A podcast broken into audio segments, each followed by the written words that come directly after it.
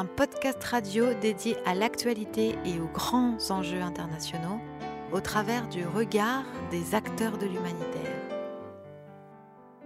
Une émission présentée par Pierre-Alain Gourion. Merci à tous euh, euh, d'être avec nous ce soir. Euh, nous sommes dans les locaux de Tango de Soie. Tango de Soie, c'est une association de, de, tango, de tango argentin, qui est à Lyon. C'est une des plus grosses associations françaises de cette danse magnifique. On va vous en parler. comme on a parlé dans cette émission Human, une émission consacrée à l'écologie et à l'humanitaire, comme on a parlé de danse tout récemment, on en a parlé avec euh, Guy Darmé. Euh, bientôt, on sortira cette émission qui n'est pas encore, euh, qui est produite, mais qui n'est pas encore diffusée. Et puis on a interrogé aussi Mourad Merzouki, donc dans deux domaines très différents de la danse. Darmé, on le connaît, c'est l'ancien fondateur et directeur de la Maison de la Danse. Merzouki, on le connaît aussi. Mourad, on va dire le pape du hip-hop. Et on a pensé à la danse parce que danser, c'est vivre. Et on sort de deux ans où on a été enfermé chez nous, avec des masques. Il était devenu interdit de s'embrasser dans les trains. Bref, une période donc de notre, de notre société euh, difficile, où euh, les rapports humains, ma foi, se sont nécessairement distendus. Pensez à tous ces jeunes qui sont en visioconférence, comme on dit.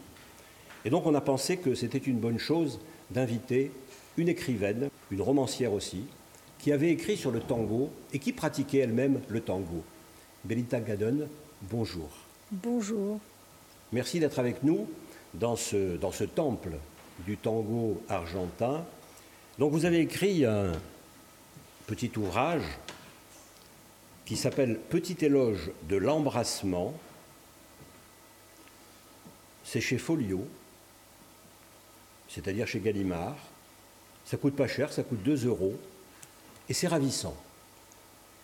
C'est ravissant parce que pour ceux qui dansent, mais aussi pour ceux qui ne dansent pas, euh, vous abordez le tango argentin, bien sûr, avec tout le vocabulaire, par exemple l'abrasso, l'embrassement, vous dites vous en français.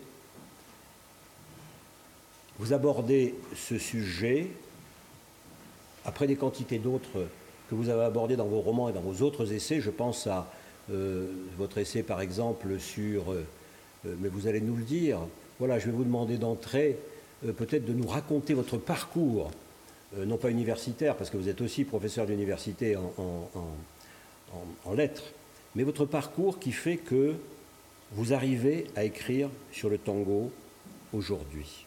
C'est-à-dire, je vais vous demander de vous présenter pour ceux qui sont là, présents, puisqu'il y a du public dans cette salle, et puis pour euh, nos auditeurs et ceux qui nous regardent. Merci. Eh bien, écoutez, c'est difficile de, dire, mais en effet, ce livre représente une sorte d'aboutissement d'un parcours intellectuel, disons, où j'ai essayé de comprendre, de réfléchir. Depuis que j'écris, au fond, j'écris sur une chose. J'écris autour du fait que nous sommes en relation. Nous sommes des êtres en relation et nous ne pouvons rien comprendre de ce que nous sommes si nous n'envisageons si nous pardon n'envisageons pas cette modalité qui est la relation. Alors comment j'arrive au tango euh, Vous savez que je vais vous dire d'où je pars, mais comme vous le savez très bien, comme danseur de tango vous-même, euh, le tango c'est la plus sophistiquée des danses de salon. C'est-à-dire que c'est une danse qu'on peut tous apprendre, euh, qui demande un, effort et de l'assiduité, mais qu'on peut tous apprendre. Ça n'est pas une danse professionnelle. Et cependant, c'est la plus complexe de toutes les danses euh, de salon. Hein. c'est une danse qu'on peut apprendre, qu'on apprend au fond jusqu'à la fin de sa vie, qu'on améliore jusqu'à la fin de sa vie, etc. Donc, danse très sophistiquée. Par ailleurs, cette danse très sophistiquée, c'est aussi une danse d'improvisation. C'est-à-dire que quand on entre sur la piste, généralement avec un danseur ou une danseuse qu'on ne connaît pas, donc quelqu'un dont on ne sait pas exactement comment il danse ou elle danse, et avec cette personne, on va improviser une danse ultra sophistiquée. Pourtant, les gens souvent euh, voient le tango comme quelque chose de très codé, de très fermé, de très de l'extérieur. Bah, parce que c'est très sophistiqué, mais je veux dire parce que c'est très complexe comme danse. Mais vous voyez que si on associe ces trois idées, danser avec des inconnus, une danse ultra sophistiquée et improvisée, la seule manière de réussir à danser ça, c'est ce que les danseurs de tango appellent être en connexion. C'est de travailler la connexion, c'est-à-dire l'écoute de l'autre, la, la concentration je dirais, sur les invitations, les réponses à nos invitations est tellement sophistiquée qu'on va pouvoir danser ensemble, qu'on va pouvoir improviser ensemble. Donc c'est à ça que j'en arrive. C'est à ça, ça qui me retient dans le tango. C'est ce mélange, c'est cette idée, disons, de la connexion, hein, de l'ultra connexion entre deux personnes. Alors pourquoi j'en arrive là? Eh bien, en effet, je me suis intéressée à la relation à travers des romans et des essais. J'ai écrit des essais autour du désir de vivre, j'ai écrit des, essais autour du désir sensuel, charnel. Le tango est une danse extraordinairement sensuelle. J'ai écrit un essai autour de l'émerveillement, s'émerveiller. J'ai écrit hein. Petit éloge du désir, en effet, ça c'était vraiment sur le désir sensuel, où déjà je parlais du tango. J'ai aussi d'ailleurs écrit un roman sur le tango, enfin qui se passe dans le milieu du tango et qui s'appelle Nu intérieur. Donc le, tango, et au fond, d'abord, il est là depuis que je danse, c'est-à-dire un, petit moment maintenant, et aussi il est là toujours parce que j'y suis amenée, disons, par cet intérêt que j'ai pour le fait que nous sommes en relation. Voilà, donc c'est votre, votre cheminement, euh, c'est la relation à l'autre, quelque part. Et avec l'autre et ce qu'on fabrique avec l'autre. Et en même temps, euh, des questionnements sur soi-même. Je pense à, votre essai sur, le mot m'échappe toujours. Le sentiment d'imposture. Le sentiment d'imposture. Oui. Voilà, le fait que euh, on ne se sente pas, parfois, dans nos vies professionnelles, ou dans nos vies personnelles, ou dans nos vies amoureuses, que sais-je, euh, légitime. Légitime. On se sente comme un imposteur. Oui. Et je me rappelle vous avoir posé la question est-ce que vous, vous avez ressenti ce sentiment d'imposture? Et vous m'aviez répondu oui. Ben oui, par cœur, bien sûr, sinon j'en aurais pas parlé. Vous avez l'air très sûr de vous comme ça. Ah bah c'est le, seul avantage de vieillir, figurez-vous. On finit par avoir quelques assurances. Non, mais alors le sentiment d'imposture, c'était vraiment un essai.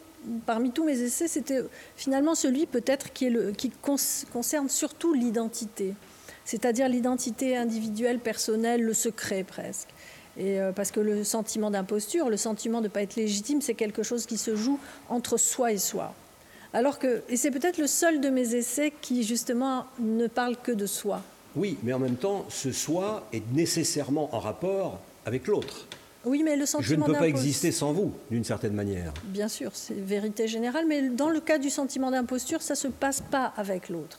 Ça se passe entre soi et soi, entre ce qu'on croit être et ce qu'on voudrait être ce qu'on croit qu'on a réalisé, etc. Mais c'est vraiment en circuit fermé, si vous voulez. D'accord, voilà. Alors, euh, notre Belinda Cannon, eh bien, elle est romancière et essayiste. Elle a publié L'écriture du désir, près de l'essai de l'Académie française, Le sentiment d'imposture, La tentation de Pénélope. C'était quoi la tentation de Pénélope? Ah, c'est mon livre féministe. C'est une réflexion. C'est une nouvelle oui, Vous êtes une féministe. Mais oui. Oui mais une féministe euh, avec laquelle il est possible de danser, si j'ose dire. Absolument, une féministe qui est très opposée à la guerre des sexes. Voilà. Et qui essaye de trouver justement les moyens de, de réaliser cette égalité que nous souhaitons tous, sans en passer par une guerre des sexes et sans désigner les hommes comme coupables. Le baiser peut-être oui, vous voyez, le baiser, c'est très intéressant. Le baiser, c'est vraiment le geste du désir par excellence qui ne peut pas se faire sans l'autre. On n'embrasse pas seul, on embrasse quelqu'un. C'est la nature même du baiser d'être voué à rencontrer l'autre et à manifester une relation avec l'autre. Donc ce qui m'intéressait dans le baiser, dans ce petit livre qui est une sorte de petite philosophie du baiser, c'était précisément ça. Le baiser, c'est comme le désir. On, et encore le baiser. Ne désire pas. Pardon. Oui, le goût du baiser aussi. C'était une anthologie de textes autour du baiser très commentés. Nu intérieur. Le roman. Un roman. Euh, édition de l'Olivier 2015. Et puis tout récemment, 2017 euh, tout de même, S'émerveiller. Et le nouveau nom de l'amour en 2020. Le nouveau nom de l'amour. C'est quoi le nouveau nom de l'amour? Ah ben, Je ne vais pas vous le dire. Mais si. Mais non. Mais pourquoi? En tout cas, l'introduction parle du tango et de ce que j'appelle la polygamie lente qui accourt dans le bal de tango. encore le tango. Voilà, alors on y vient à ce tango. Vous citez Nietzsche dans votre, euh, au tout début de votre livre. Ce qui est bon et léger, tout ce qui est divin marche d'un pied délicat. Oui, c'est beau. C'est l'idée de la légèreté. C'est l'idée de, de, la beauté qu'il y a à. Je vais dire les choses autrement. Moi, je suis une marcheuse. J'ai mm. fait beaucoup de randonnées, j'en fais mm. tout le temps. J'aime beaucoup la marche en montagne, mm. j'aime beaucoup même la marche dans la ville. Et j'ai longtemps pensé que vivre, c'était marcher. C'était avancer, c'était ce mouvement qui est déjà très joyeux, hein, parce qu'il n'est pas absurde.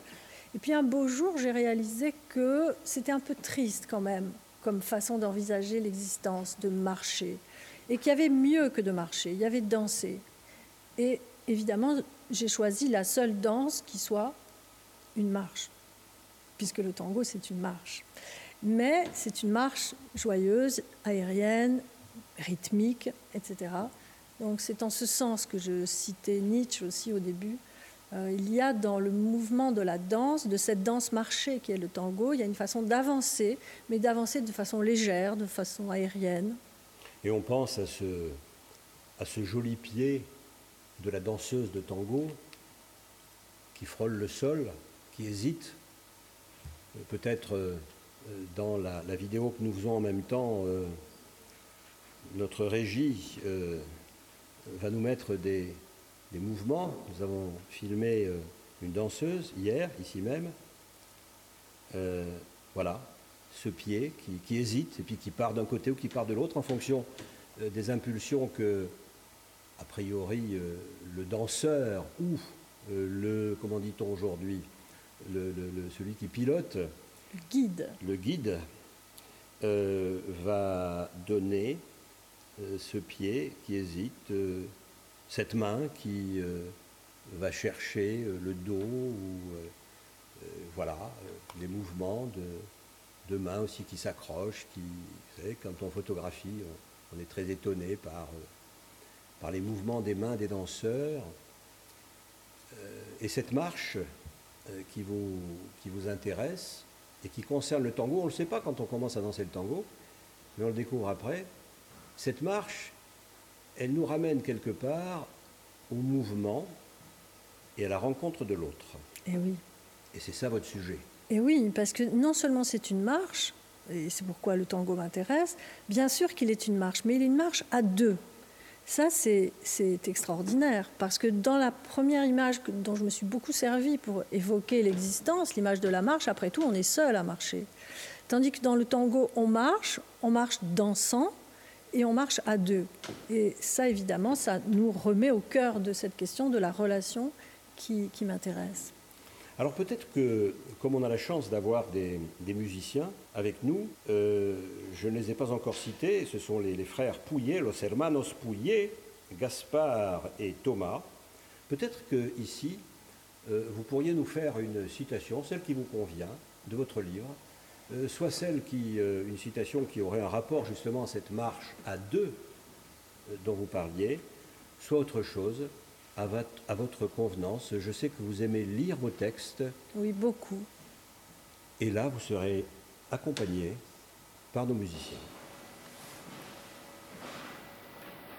Entre toi et moi, quelque chose se trame qui, suspendant ce qui distingue toi de moi, fabrique un nous, lequel a dans la danse une existence mobile.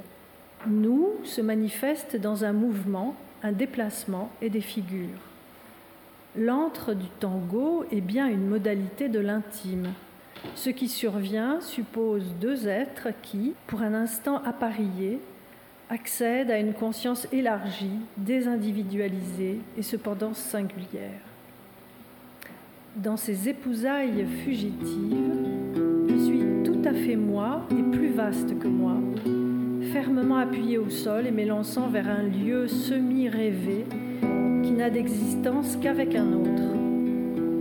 Le tango, forme dansante de l'antre, exige que nous soyons deux et que ce deux s'abolisse en un nous mobile et joyeux.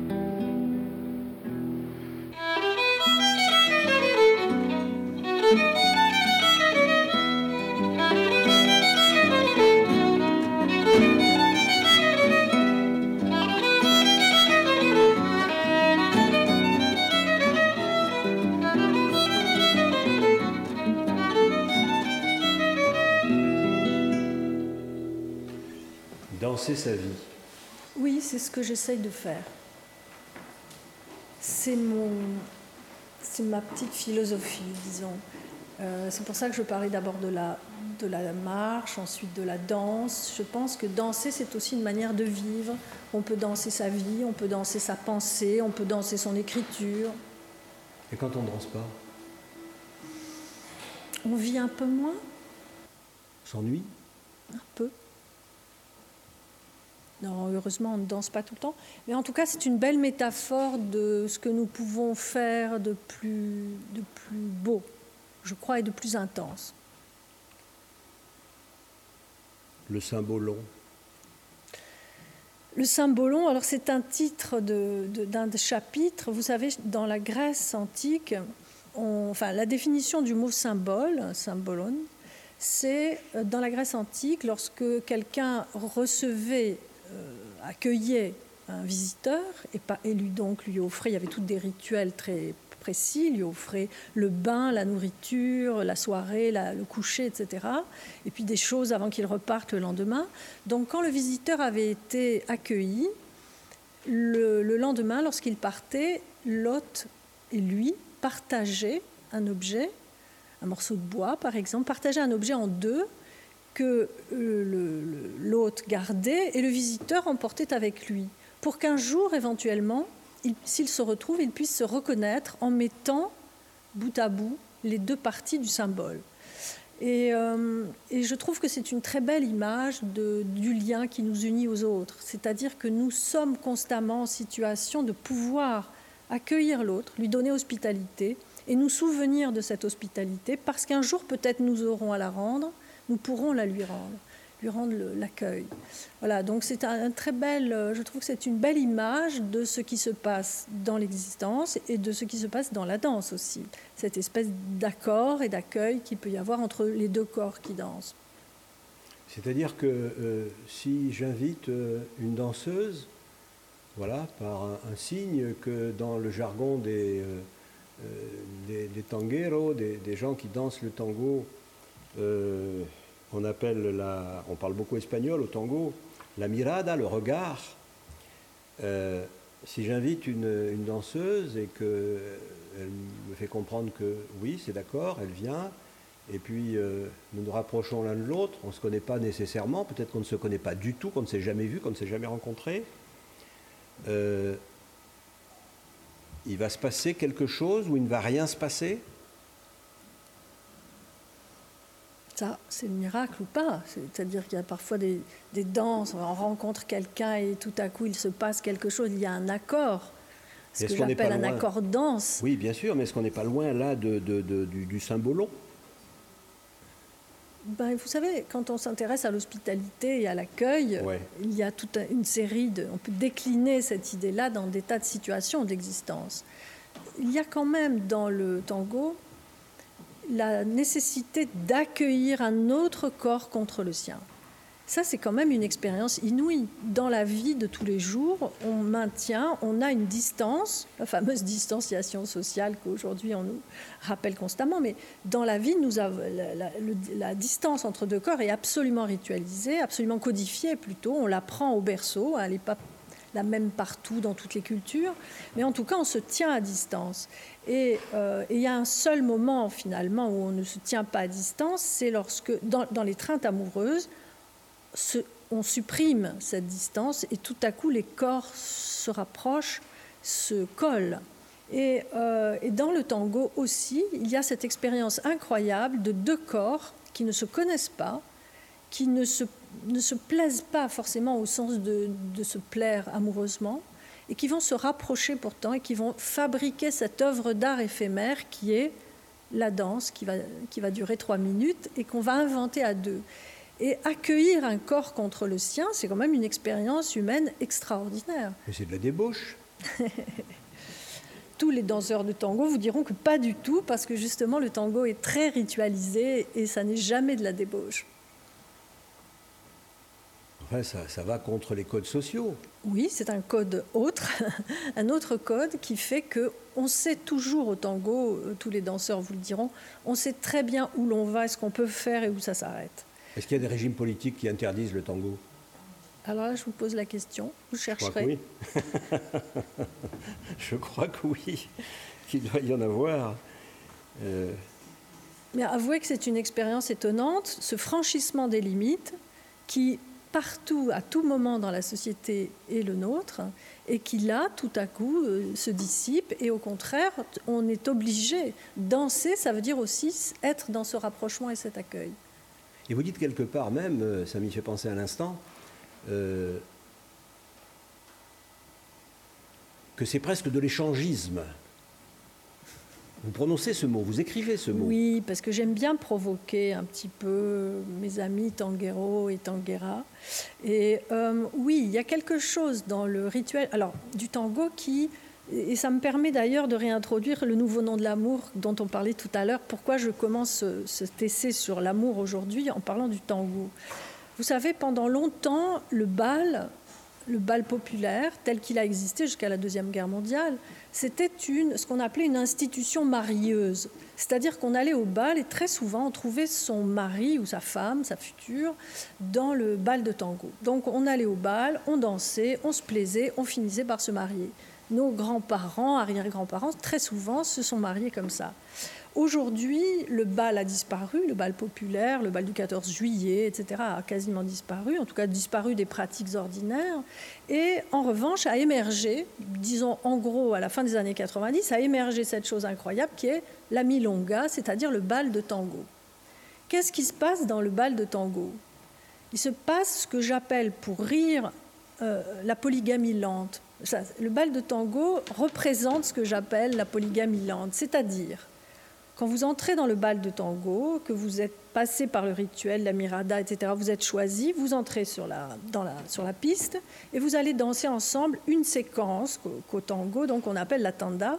Vous allez danser une série. Donc une tanda, on va le dire pour, pour la compréhension, la bonne compréhension de ceux qui ne dansent pas le tango, une tanda c'est 3, 4, 5, ça dépend, mais enfin en gros entre 3 et 5 morceaux de tango de la même espèce qui vont être séparés les uns des autres, pardon de vous couper, euh, par des cortinas, euh, c'est-à-dire des, des moments voilà, euh, d'une autre d'interruption. musique. Voilà, qui interrompt, qui est un interlude, qui interrompt, la, la- enfin qui arrête la première série, et ensuite après cette cortina, on va en passer à une seconde, etc. Donc, quelle est la, la règle à nouveau, puisqu'il y en a tant dans le tango? Eh bien, c'est que normalement, après une tanda, vous êtes obligé de changer de partenaire. Vous imaginez depuis le bal, le bal du 14 juillet où on allait trouver son mari, donc on allait faire alliance pour une vie entière. Au tango, au contraire, on doit, dans ce bal, changer de partenaire. C'est ça que j'appelle la polygamie lente, c'est-à-dire que nous formons un couple, puisque le tango danse de couple, nous formons un couple, mais ce couple doit se défaire et on change de partenaire à la tanda suivante. Du coup, est-ce qu'on n'est pas dans, dans euh, l'une des, je dirais, des, l'un des travers de notre société, l'éphémère Peut-être. En tout cas, c'est vous qui dites travers. Le fait est que ça ressemble à nos manières de faire couple aujourd'hui. C'est-à-dire que l'amour pour toujours est en train de disparaître, n'est plus tout à fait dans les perspectives, en tout cas des jeunes gens, et on assiste de plus en plus au fait que les couples se défont et, se refont. Alors je ne parle pas d'un turnover accéléré comme le font les, les gens très jeunes, mais dans une vie, aujourd'hui, il est très fréquent que les gens aient connu deux, trois, quatre couples différents. Des couples sérieux, construits, enfin, mais différents. Ce qui était inenvisageable pour nos grands-parents, disons. hein. Une fois qu'on se marie, on se mariait pour la vie. Donc il s'est passé quelque chose, il se passe quelque chose que, j'essaie d'évoquer dans, le nouveau nom de l'amour, justement, euh, dans la façon que nous avons de faire couple aujourd'hui.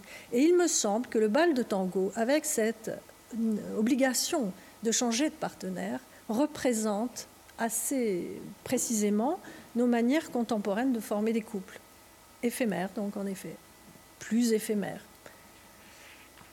C'est quoi un couple sérieux? Je vous pose la question, Non, Monsieur c'est vous qui avez Gourion. prononcé le mot. vous avez dit un couple Non, je sérieux. veux dire que Oui. je ne parle pas de, je parle pas de couples qui durent un mois et qui se Oui, défont oui, et qui se refont. bien. Voilà, je parle de, de couples installés, enfin construits. Voilà, alors je regarde mes notes, euh, je, je vous ai lu, puis j'ai écrit sur mon livre, bon, c'est pas bien, mais je le fais quand même. Et, et je vois écrire sur le tango. Oui, c'est pas simple. C'est-à-dire hein. vivre, vivre quelque chose, vivre des émotions. C'est aussi le thème de notre émission.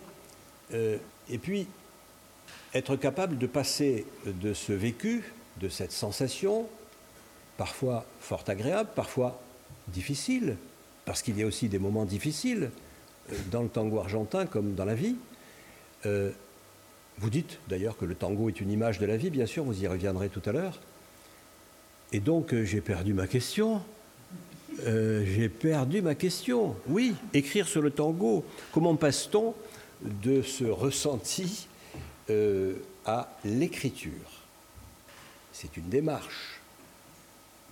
Euh, si je vous dis que ça fait 30 ans que je m'y emploie, Oui, je passe, c'est un peu le principe de tous mes essais, c'est-à-dire Oui. je passe de, de l'expérience vécue, oui. de l'expérience sensible, à, quelque chose que j'essaie de généraliser un peu plus, qui devient un peu plus abstrait, un peu plus, oui, théorique, disons. hein, mais partant de l'expérience vécue, j'essaie de, comprendre ce qui se passe.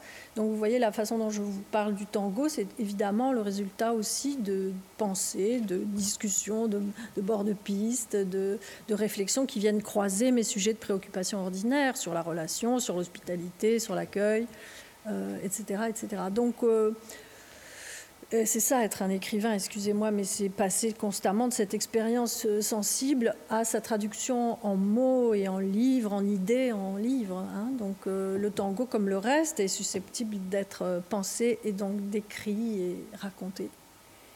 Et en même temps, euh, comme vous êtes une femme et que vous ne pouvez avoir que des sensations de femme a priori et d'être humain euh, évidemment en même temps, euh, vous avez eu la, la subtilité, je dirais, de demander à des danseurs de lire votre texte, de réagir sur votre texte et de vous faire des propositions ou de dire là je suis pas d'accord avec ce ressenti. Oui, Et ça c'est très amusant aussi. oui. Euh, ça crée une sorte de, euh, oui, de, de- de- de- presque en 3D, quoi. Voilà, Euh, euh, avec ces, ces mots d'homme et avec des ressentis masculins à l'intérieur aussi de votre essai. C'est-à-dire que vous avez été chercher, vous avez écouté, vous avez été chercher aussi euh, du côté de ce qui se passe chez l'homme. Oui, parce que c'est quand même pas la Parce même qu'aujourd'hui, vous savez, pardon de vous couper, on ne Oui. pense pas à l'homme, on ne pense qu'à la femme. Oui, je sais. Mais je sais. Je suis bien d'accord avec vous. On commence à connaître très bien la féminité, mais on ne sait toujours pas ce que c'est la masculinité. Vous vous moquez de moi. C'est un autre sujet. Non, pas Non. du tout. Je suis très sérieuse. Bon. Je suis très sérieuse. Excusez-moi, mais on, on écrit, on réfléchit aux femmes depuis 40 ans, 50 ans. C'est Oui. très bien. Oui. Et on n'a pas réfléchi à ce que c'était qu'être un homme et comment ça se comporte et est-ce que c'est si bien que ça, la version qu'on a aujourd'hui de la masculinité, etc. Non, non, je vous assure, c'est un de mes grands thèmes. Il faut Ouais. commencer à réfléchir à la masculinité maintenant. Mais bref, temps- en pardon tout cas, c'est ce que Oui. j'ai essayé de faire dans ce livre. Vous savez, quand, quand j'écris sur un sujet, évidemment, j'essaye de, de faire un livre qui, est, qui présente des résonances avec le sujet dont je, dont je parle. Et en, en faisant ce livre sur le tango, je l'ai construit à la fois comme une, une milonga, c'est-à-dire que j'ai fait alterner dans le livre trois ou quatre tandas pendant lesquels je parle du tango et une cortina, l'interlude, pendant, le- pendant lequel je parle de quelque chose d'un peu différent, en l'occurrence l'hospitalité vraiment. Voilà. Et puis j'ai aussi essayé d'introduire dans le texte ce que j'appelle un abrazo littéraire.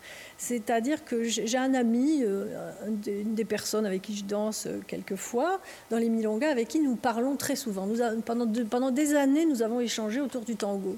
Et, pendant que j'ai commen- et quand j'ai commencé à écrire ce livre, un jour, je suis allée le voir et je lui ai dit, Marc, tu dois, il faut que tu lises mon livre et que tu interviennes dans le livre de façon à créer littérairement l'abrazo. Je parle, tu viens en face de moi. Vous voyez, créer cette espèce de dispositif où l'homme est présent quand même. Donc il intervient dans des notes, il y en a je ne sais plus combien, 13 ou 15, dans lesquelles il donne en effet son point de vue masculin sur ce qui se trame dans, dans le moment du tango. Je les ai bien aimées, ces, ces notes de Marc, parce que quelque part, je m'y retrouvais nécessairement. Euh, voilà, euh, le, le- le- Et le discours féministe, quelque part, que vous avez, euh, qui est même l'une de vos fortes particularités, a ceci d'intéressant qu'il se conjugue avec, avec quelque part, oui, un amour des hommes. Tout à fait. Tout à fait. Je dis toujours que je suis une féministe amoureuse des hommes. Et ça, ça nous fait plaisir, Sûrement, vous êtes un peu narcissique. un peu. Mais vous savez, je pense, et ça n'a pas, c'est en rapport avec le tango aussi, je pense que quand même dans tout cela, il y a beaucoup de jeux de rôle. C'est-à-dire que nous jouons, nous jouons à être des femmes, nous jouons à être des hommes. Il y a une partie de jeu qu'on ne prend pas assez en compte, et elle se voit très bien dans le tango. On joue tellement au tango, on se déguise, on s'apprête, on s'habille. Et, on a des, et tout le jeu du tango, c'est l'affirmation d'une masculinité et d'une féminité qui se font face à nuancer par le fait que des femmes dansent ensemble, des hommes dansent ensemble, etc. Mais enfin, en gros, généralement, euh, ce sont un homme et une femme qui ont des attitudes extrêmement euh, codifiées, qui, mettent le, guidage d'un côté et la femme suivant, suivant le guideur de l'autre. Mais tout ça, moi je pense que ce sont aussi beaucoup de jeux et qu'il faut, il faut le prendre comme ça, c'est-à-dire joyeusement et pas se crisper sur, sur ces questions-là.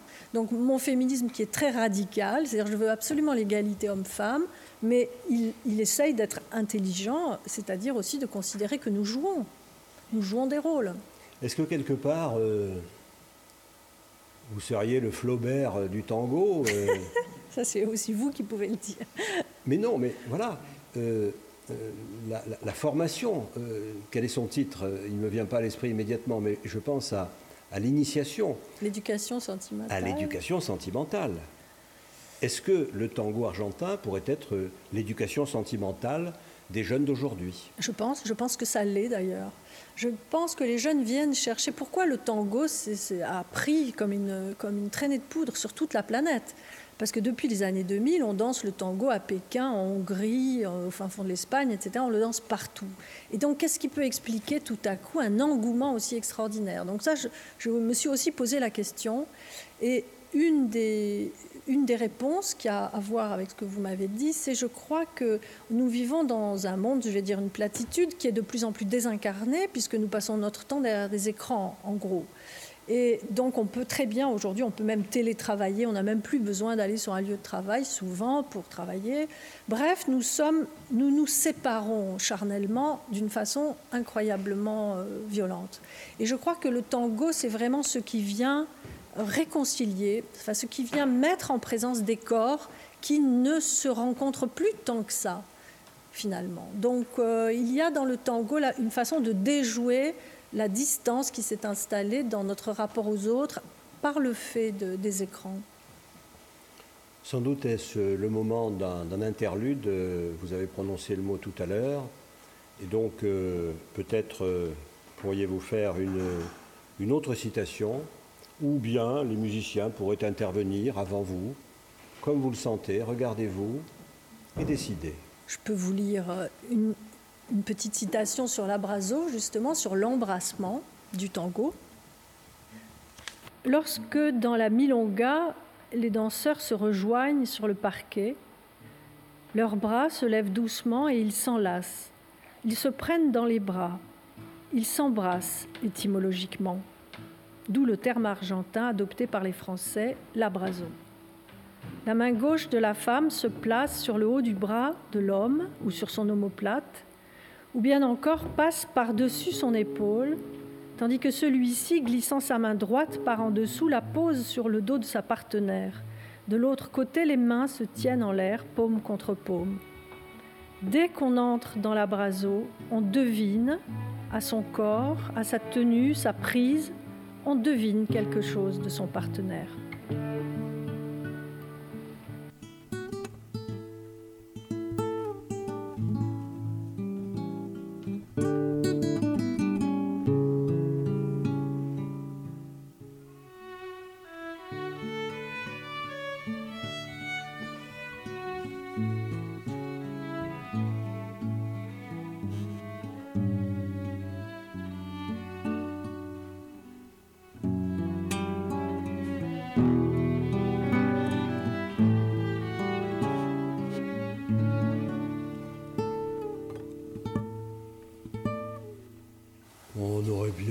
Continuer avec vous, les musiciens, vous savez. Tout à l'heure, vous nous en ferez plus, hein, parce que voilà, on a l'habitude. Ouais, ouais.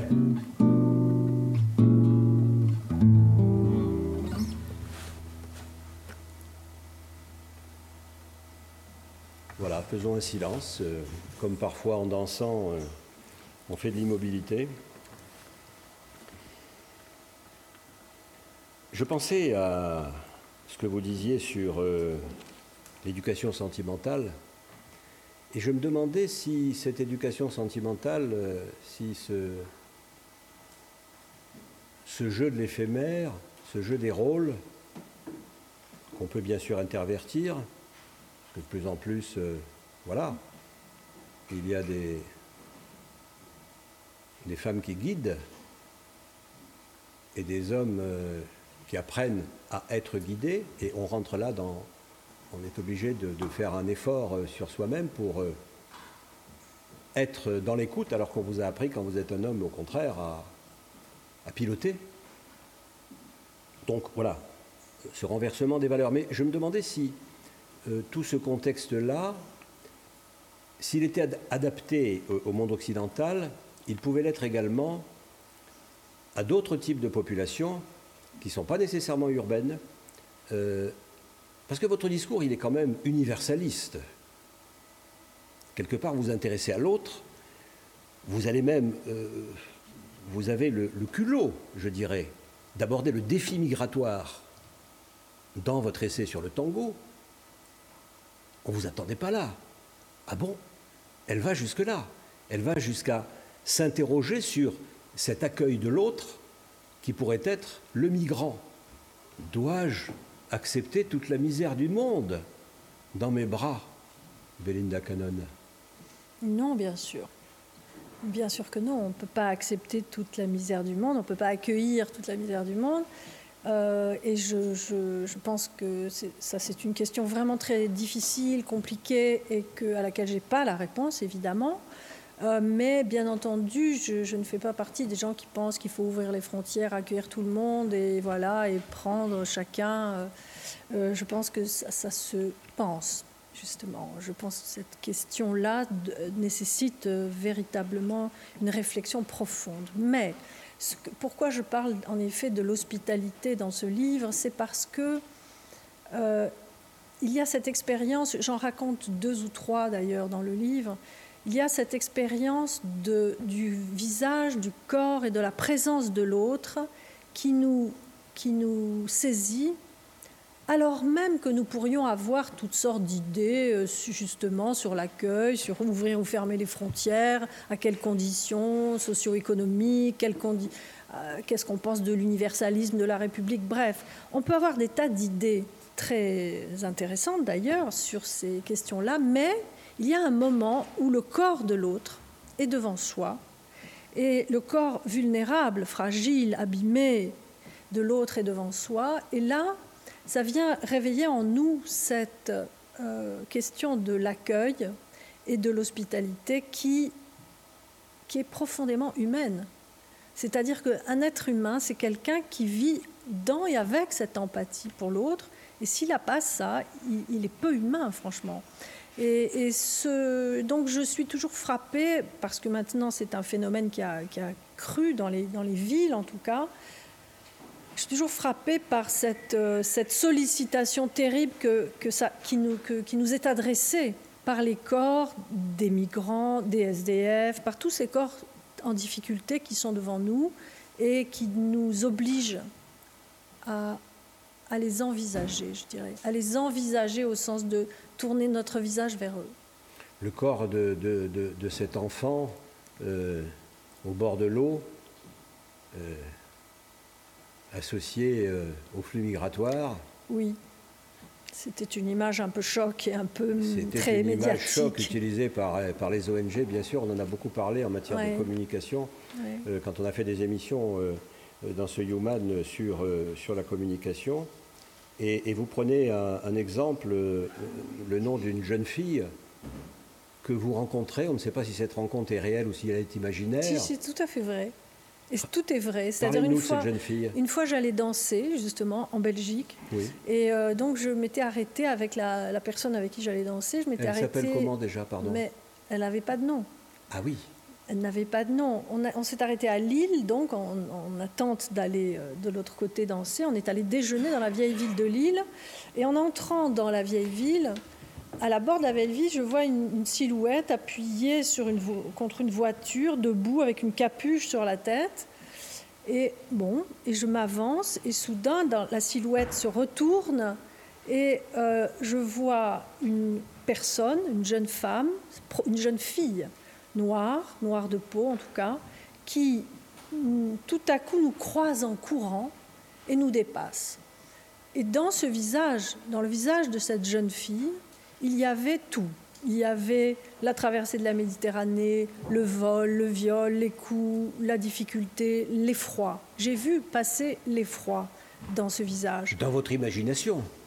Je, Oui, si vous voulez. J'ai vu sur ce visage l'effroi.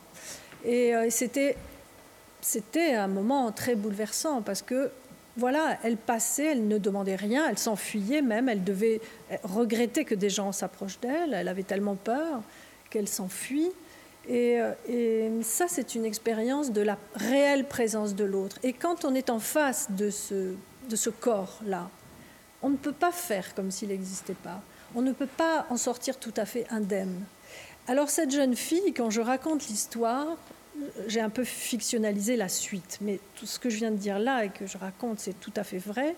Je l'ai appelée Elisa. Je lui ai donné un nom pour, pour pouvoir en parler. Et puis, à la fin, lorsque j'ai eu raconté tout ça, je me suis rendu compte qu'elle s'appelait Elisa, E-I-A, comme Belinda. Chose que je n'avais évidemment pas fait exprès. Et évidemment que cette jeune fille me renvoyait, renvoyait à l'humanité en moi. Et j'étais sa pareille, j'étais sa proche. Et, vous avez mis cette Elisa Belinda euh, en rapport avec le fait que vous alliez danser? Il se trouve que j'allais danser. C'est tout à fait bizarre, mais c'est vrai. Ça aurait pu m'arriver à un autre moment, mais il se trouve que j'allais danser. Est-ce qu'il n'y a pas une culpabilité là? Bah, Il y a la vieille culpabilité des gens heureux face aux gens malheureux, si je puis dire, bien sûr. On a le droit d'être heureux. On a le droit, on a même le devoir d'être heureux, d'y tendre. Ah, ça, c'est toute ma philosophie, c'est justement d'essayer de construire une vie qui en vaille la peine. Donc le bonheur, évidemment, c'est une visée très raisonnable et très philosophique. Voilà. Ça vous plaît bien, ça, comme idée, Monsieur Gourion? Oui, ça me plaît bien. Ça me plaît bien. Mm. Je me demandais si on ferait une autre citation là. Euh, oui, je peux en faire une. Sur, euh, bah, sur les migrants, par exemple. Ou Puisque c'est pas banal quand même d'aborder dans un, bouquin sur le tango, un essai sur le tango, euh, d'aborder un sujet qui évidemment nous préoccupe tous. Parce que l'émigration nous préoccupe tous. On sait très bien que le défi climatique va générer davantage encore de, de migration. On sait très bien que des guerres nouvelles euh, euh, généreront euh, de nouveaux migrants, mais on n'attend pas ce thème au détour d'un essai sur la danse. Parce que ça n'est pas, en, vérité, ce n'est pas un essai sur la danse, même si 80% du livre parle de la danse, c'est un essai sur la relation, sur le fait que nous sommes en relation. Donc le tango m'a aussi servi d'image pour parler de cela de ce que c'est qu'être vraiment en relation, puisqu'encore une fois, le tango, c'est vraiment une danse de la connexion, donc de la relation extrême. Et, euh, donc, euh, au fond, moi, ce qui m'intéressait, c'était de parler de cela, de parler de la relation, et tout naturellement, donc, ce type de relation qui est sollicité visuellement au moins, euh, qui, nous est, qui est attendu de nous, est venu s'interposer dans les cortinas de cet essai. Voilà, donc nous voilà dans une nouvelle cortina. On va pouvoir se regarder pour savoir qui on va inviter à danser. Et on va écouter Belinda. Pour ma dernière euh, citation. une citation. La dernière, je ne sais pas, peut-être qu'on en fera une autre. Vous pouvez en inventer des citations. Euh, si vous voulez bien, je vais peut-être alors euh, lire la dernière citation. La dernière citation que j'avais envie de vous lire. Euh, parce que euh, c'est très difficile en réalité de, parler de façon trop, d'extraire quelque chose qui me permet de parler d'hospitalité. Je préfère parler du tango comme d'une danse de la vie et de la mort. Oui.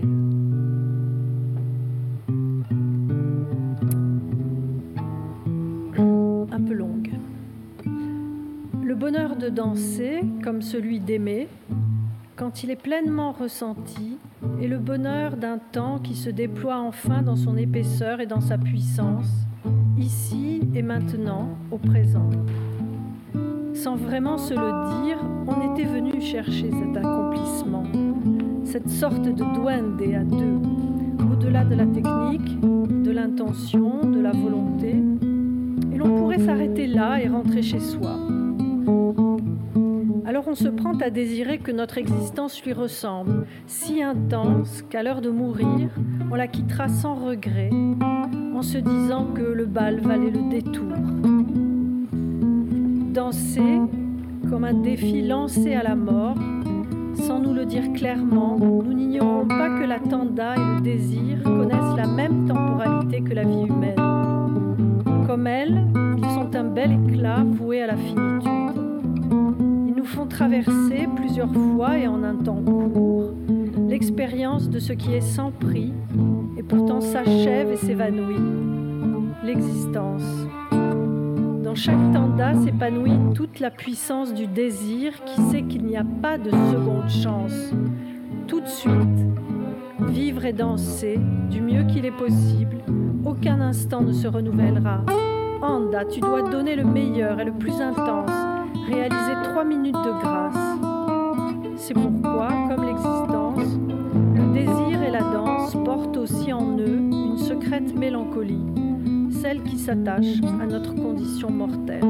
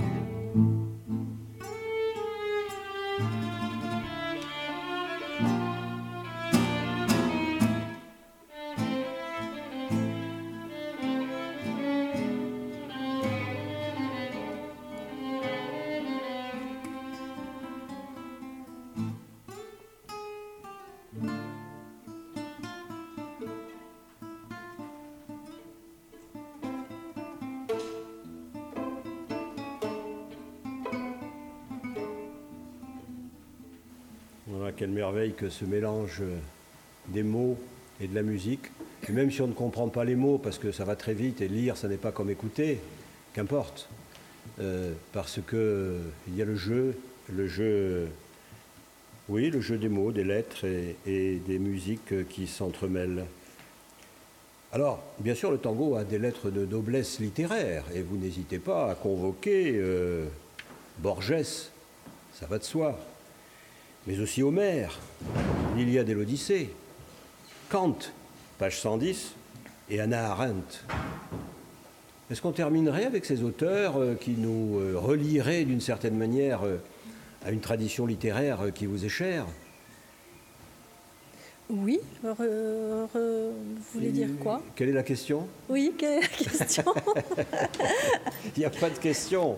Il y a, vous savez, comme ces mauvais intervieweurs euh, qui disent un mot et puis qui mettent un point d'interrogation à la fin, puis qui laissent se démerder le, malheureux interviewé. Il n'y a que, voilà, euh, vous êtes un auteur, vous êtes un auteur connu, reconnu, vous écrivez sur le tango. Moi, je trouve que c'est délicieux à lire, que c'est intéressant, que c'est vivant, qu'on s'y retrouve, euh, qu'il y a des métaphores, qu'il y a, des, il y a un rapport avec le réel, il y a un rapport avec le monde. Euh, et puis, vous avez des prédécesseurs. Pas sur le tango, hein. Si, Et vous êtes professeur de littérature.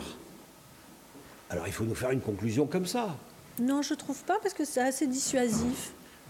C'est vrai? Oui, c'est vrai, tout le monde va dire oh là là, mais qu'est-ce que c'est ce livre prise de tête? Ah ouais. Ce qui n'est pas du tout le cas, je crois. non. Je veux dire, ce sont des petites ça références. Ça se agréablement facilement. Non, je veux dire que parfois je, fais une petite référence à quelqu'un qui a dit avant moi quelque chose qui est intéressant, mais je, veux dire, c'est pas un livre de science. C'est un livre où j'ai essayé véritablement de partir du tango et de d'installer, d'inscrire le tango dans le monde et dans nos façons d'être en relation.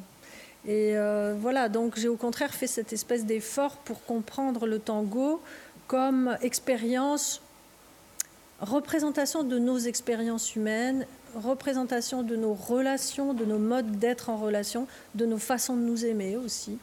Donc vous voyez, c'est voilà, j'espère que c'est un livre qui est très ancré dans le réel du tango et de nous-mêmes, de nos relations. Oui. Et la vie se termine par la mort? Mais oui. Mais oui, parce que je pense qu'il y a la même... Euh, que dans cette danse si fugitive qui dure trois minutes, il y a quelque chose qui peut nous rappeler la fugacité et du désir et de la vie, c'est-à-dire que nous sommes voués à la finitude. Et dans le tango, il y a cette espèce de beauté supérieure qui nous, dans laquelle on n'oublie pourtant pas que ça va s'arrêter, ça va cesser. Et nous, nous allons aussi nous arrêter. Euh, nous allons voilà, boucler euh, cet entretien. On va le faire sans doute euh, en musique parce que c'est la meilleure manière. en vous remerciant beaucoup, Belinda Cannon, d'avoir participé ici, à Tango de Soie, dans cette belle et traditionnelle salle qui a accueilli depuis 20 ans de nombreux danseurs eh bien, de nous avoir donné le plaisir de faire jouer les mots avec les corps. Merci, merci, merci à vous.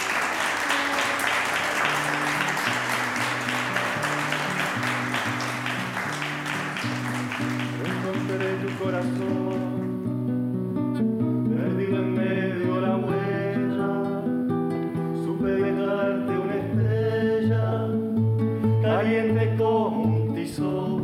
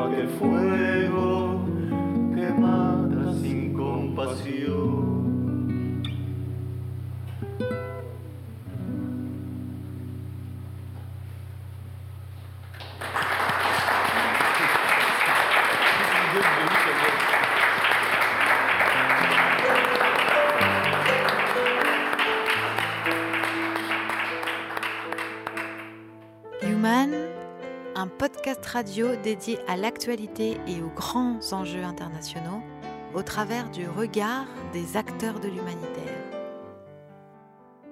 Une émission présentée par Pierre-Alain Gourion.